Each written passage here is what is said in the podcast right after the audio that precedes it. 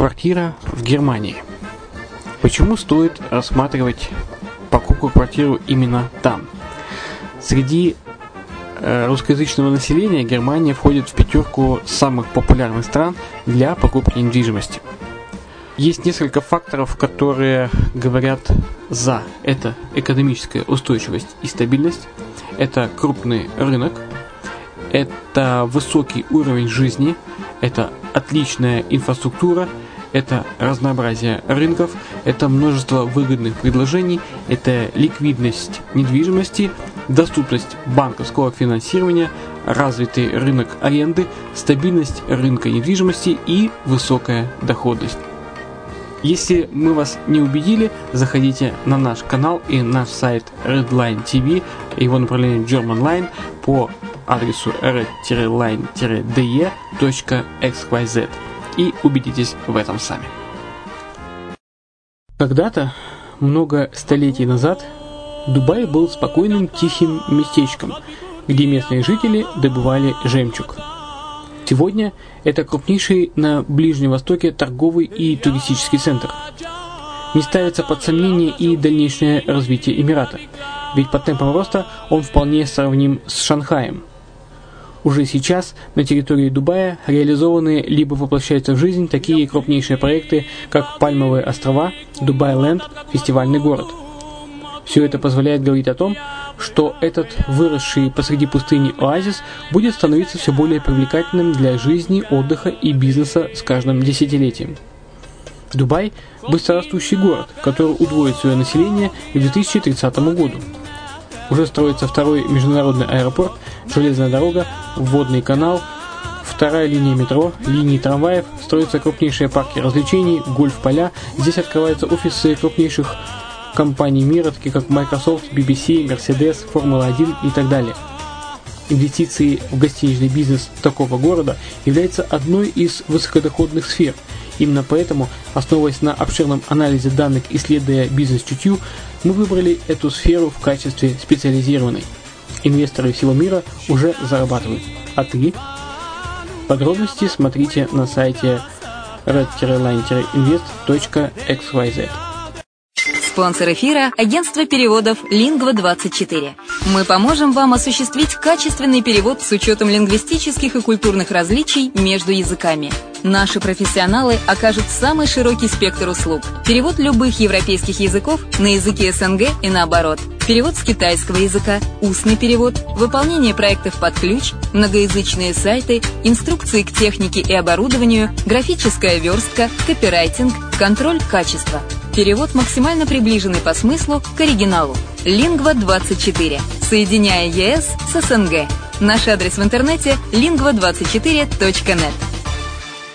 Почему граждане стран СНГ покупают недвижимость в Болгарии? Прежде всего из-за доступных цен на жилье. Цены на недвижимость в Болгарии самые низкие в Европейском Союзе. Чистая местность и мягкий климат. Зима в Болгарии мягкая, а лето не очень жаркое по сравнению с другими популярными у туристов местами. Отсутствие языкового барьера. Русский язык применяется при общении. Историческая и культурная близость. Родственная по духу культура, схожие обычаи и традиции. Страна привлекательна для пенсионеров. Болгария считается благополучным местом, где можно спокойно встретить старость. Простая и понятная процедура покупки. Широкий выбор объектов недвижимости. Доступные цены на проживание. Если принять средние цены на потребительские товары и услуги по Евросоюзу за 100%, то их уровень колебался от 48% в Болгарии до 138 в Дании, то есть самая дешевая страна Евросоюза – Болгария. Налог на недвижимость самый низкий в Европе, составляет от 30 до 100 евро в год, в зависимости от размера жилой площади. Расходы на обслуживание тоже очень низкие. Возможность увеличения инвестиций. Учитывая нестабильную экономическую ситуацию в странах ближнего зарубежья, инвестиции в недвижимость перспективной динамично развивающейся Болгарии являются гарантией сохранения и увеличения капитала. Покупка недвижимости в Болгарии обеспечит вам мультивизу. Вы сможете беспрепятственно находиться на территории Болгарии 90 дней каждые полгода. Кроме этого, у вас есть возможность получения права на долгосрочное пребывание или постоянное место жительства в стране, что практически невозможно в других странах Европы. Без сомнения, Болгария заслуживает вашего внимания и предлагает хорошие возможности для инвестирования. Главное не ошибиться в выборе недвижимости, а как это сделать, вам подскажет наша компания. Видеообзор болгарских комплексов смотрите на сайте reddefisline.xyz.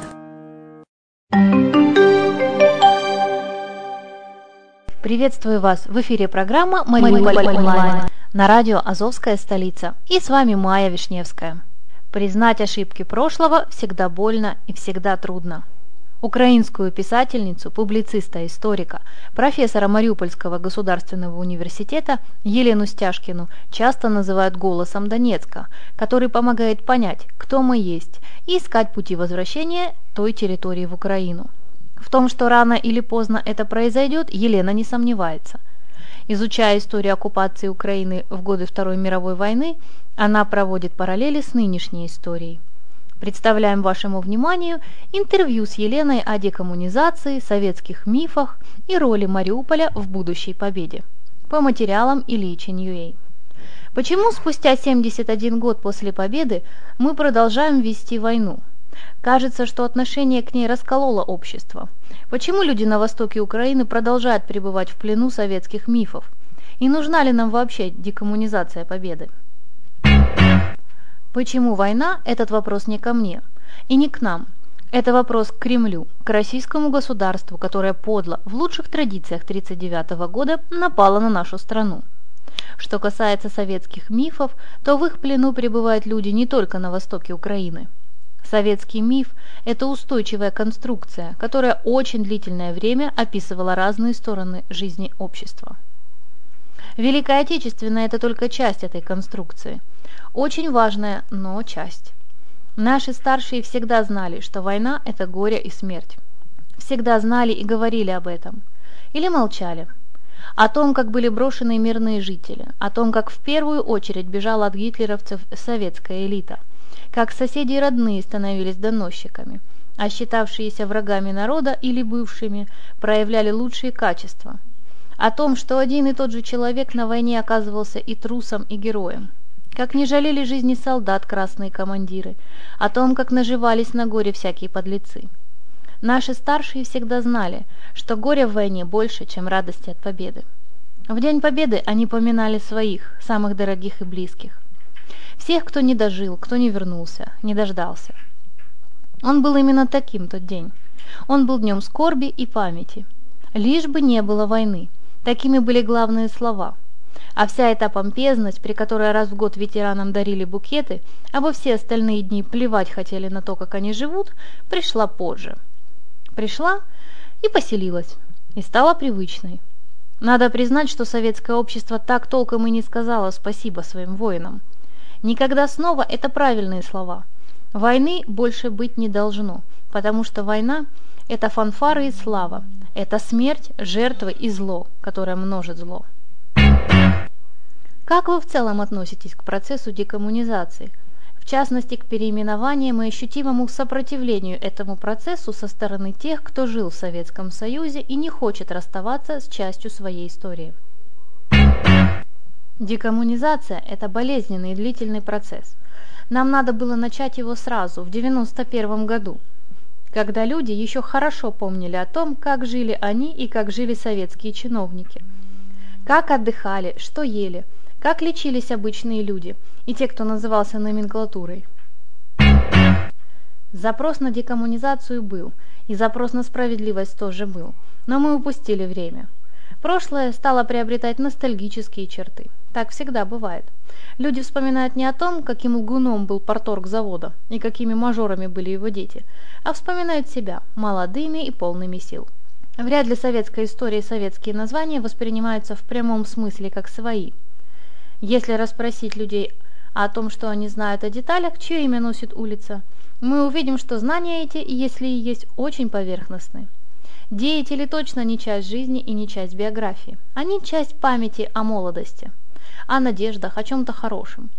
Мы в декоммунизации только в начале пути, а поэтому впереди правда. Правда о тех, кто заливал землю кровью, и о тех, кто расстреливал и уничтожал народ, о тех, кто врал и лицемерил.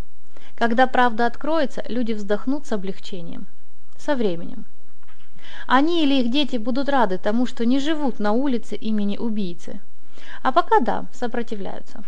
Потому что прошлое кажется понятным и стабильным. Признать ошибки прошлого, свои и чужие, всегда больно и всегда трудно.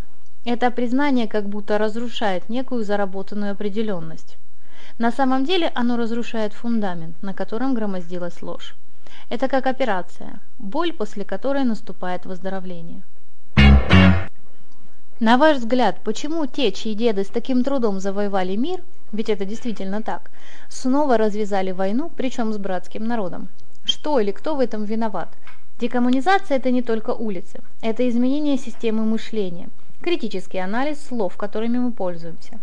Наши деды боролись не за мир во всем мире, они боролись за то, чтобы изгнать нацистских оккупантов. За мир во всем мире сражалась советская пропаганда, а советская армия делала разное – События 1956 года в Венгрии вряд ли можно назвать завоеванием мира. И в 1968 году в Праге советские войска устанавливали не мир, а ограниченный суверенитет. Ангола, Эфиопия, Мозамбик, трагедия афганской войны. Советское руководство после 1945 года не раз и не два развязывало войны. Братский народ – это тоже советский миф. И выражение это адекватно тому, что у нас происходит – Наверное, только в библейском контексте, в контексте истории про Каина и Авеля. На Украину напал агрессор. Этот агрессор – Российская Федерация. Можно сколько угодно говорить, что их там нет, но сегодня российский президент уже признал, что они там есть и в Крыму, и в Донецкой и Луганской областях. Мы же несем ответственность за свою неготовность вовремя и системно противостоять дезинформационной войне – за длящуюся годами неготовность к социальным протестам и безинициативность сегодня. Такое перекладывание превращает людей в вялых и ни на что негодных персонажей унылого телесериала, в котором добро или зло побеждает только по воле волшебника. Кажется, что люди Мариуполя – это лучшее доказательство того, что мы научились и признавать свою вину, и брать на себя ответственность, и тянуть за собой или на себе все те проблемы, до которых не доходят руки у местных властей и государства. Вы не сомневайтесь в том, что рано или поздно оккупированные территории вернутся в Украину. Каким образом, по-вашему, мы сможем вернуть временно утраченные территории и каким образом должен быть выстроен этот процесс? Дипломаты и военные ответят на этот вопрос лучше. Думаю, что даже не профессионалам очевидно, что есть несколько сценариев возвращения оккупированных территорий. Дипломатический, если угодно, Минский мирный путь – это закрытие границы, полицейская миссия на границе, прекращение интервенции, поставок оружия, проведение выборов по украинским законам. Есть военный или условно хорватский сценарий – ослабление финансово-экономическое, военное страны-агрессора, укрепление боеспособности и техническое перевооружение нашей армии и быстрая военная операция. Сейчас представляется возможным и ползучее освобождение – Медленное, километр за километром стратегическое сдавливание и освобождение сел, районов и улиц. Шаг за шагом. Вы не раз говорили, что тот, кто считает, что конфликт в Донбассе затянется на десятки лет, не способен думать о будущем и мире, что необходимо обозначить образ нашего общего будущего. Но возможно ли примирение, если те, кто уехал, ненавидят оккупантов и их пособников? Вы считаете, что в освобожденных городах смогут мирно существовать предатели Украины и патриоты? Оккупанты уйдут или будут побеждены. Наиболее рьяные полицаи и пособники, заморавшиеся в крови, воровстве и доносах, уйдут с ними. Точно так, как уходили в свое время с нацистами полицаи и коллаборанты Второй мировой. Останутся люди, пережившие оккупацию. Разные люди. Некоторые из них будут и дальше хотеть вернуться в СССР, некоторые будут любить Кремль. По крайней мере до тех пор, пока Гаага или иной международный суд не расскажет всему миру о преступлениях кремлевского режима. Какая-то часть людей будет недовольна Украиной, обижена, рассержена, разочарована. Значительная их часть будет рада освобождению, потому что множество людей на оккупированных территориях живут только этой мыслью. Поэтому ненависти не будет. Как не было ее у людей, вернувшихся из эвакуации, к тем, кто дрожал под нацистами два, а то и три года будет энергия общего дела, и будут, возможно, жесткие личные решения. Будет долгий разговор и долгая-долгая работа по декоммунизации, деоккупации сознания, десоветизации социальных практик. Мариуполь – это освобожденный город. Это важно понимать. Можно, конечно, акцентировать внимание на том, что два месяца оккупации – это не два года, и что в Мариуполе все было немного по-другому – да, по-другому. Обошлось только российскими диверсионными группами. Не было НОН и прочего убивающего железа. Но те люди, которых вы называете предателями Украины, никуда не делись. Мариуполь учится сам и учит других, как жить вместе потом, после. И опыт Мариуполя, несмотря на очень небыстрые процессы, кажется позитивным. Люди, которые видят себя свободными, очень устали, но не сдались и не сдаются. Не сдаются даже тогда, когда условные предатели не унимаются и продолжают гнуть свою линию. Сейчас местная власть Мариуполя много уверенно говорит о необходимости разграничить территорию в черте Мариуполя, на которой распространяется статус АТО. На ваш взгляд, вправе ли Мариуполь сегодня продвигать такие решения? На мой взгляд, Мариуполь – это форпост. Мариуполь – это фронт, тыл и центр сопротивления одновременно. Его роль в будущей победе трудно переоценить. Но о праве мариупольцев должны говорить сами мариупольцы. Не власти, не СМИ, а люди. Это тот урок, который мы все еще учим. Цена решения может быть очень высокой. На сегодня все. С вами была Майя Вишневская на радио «Азовская столица».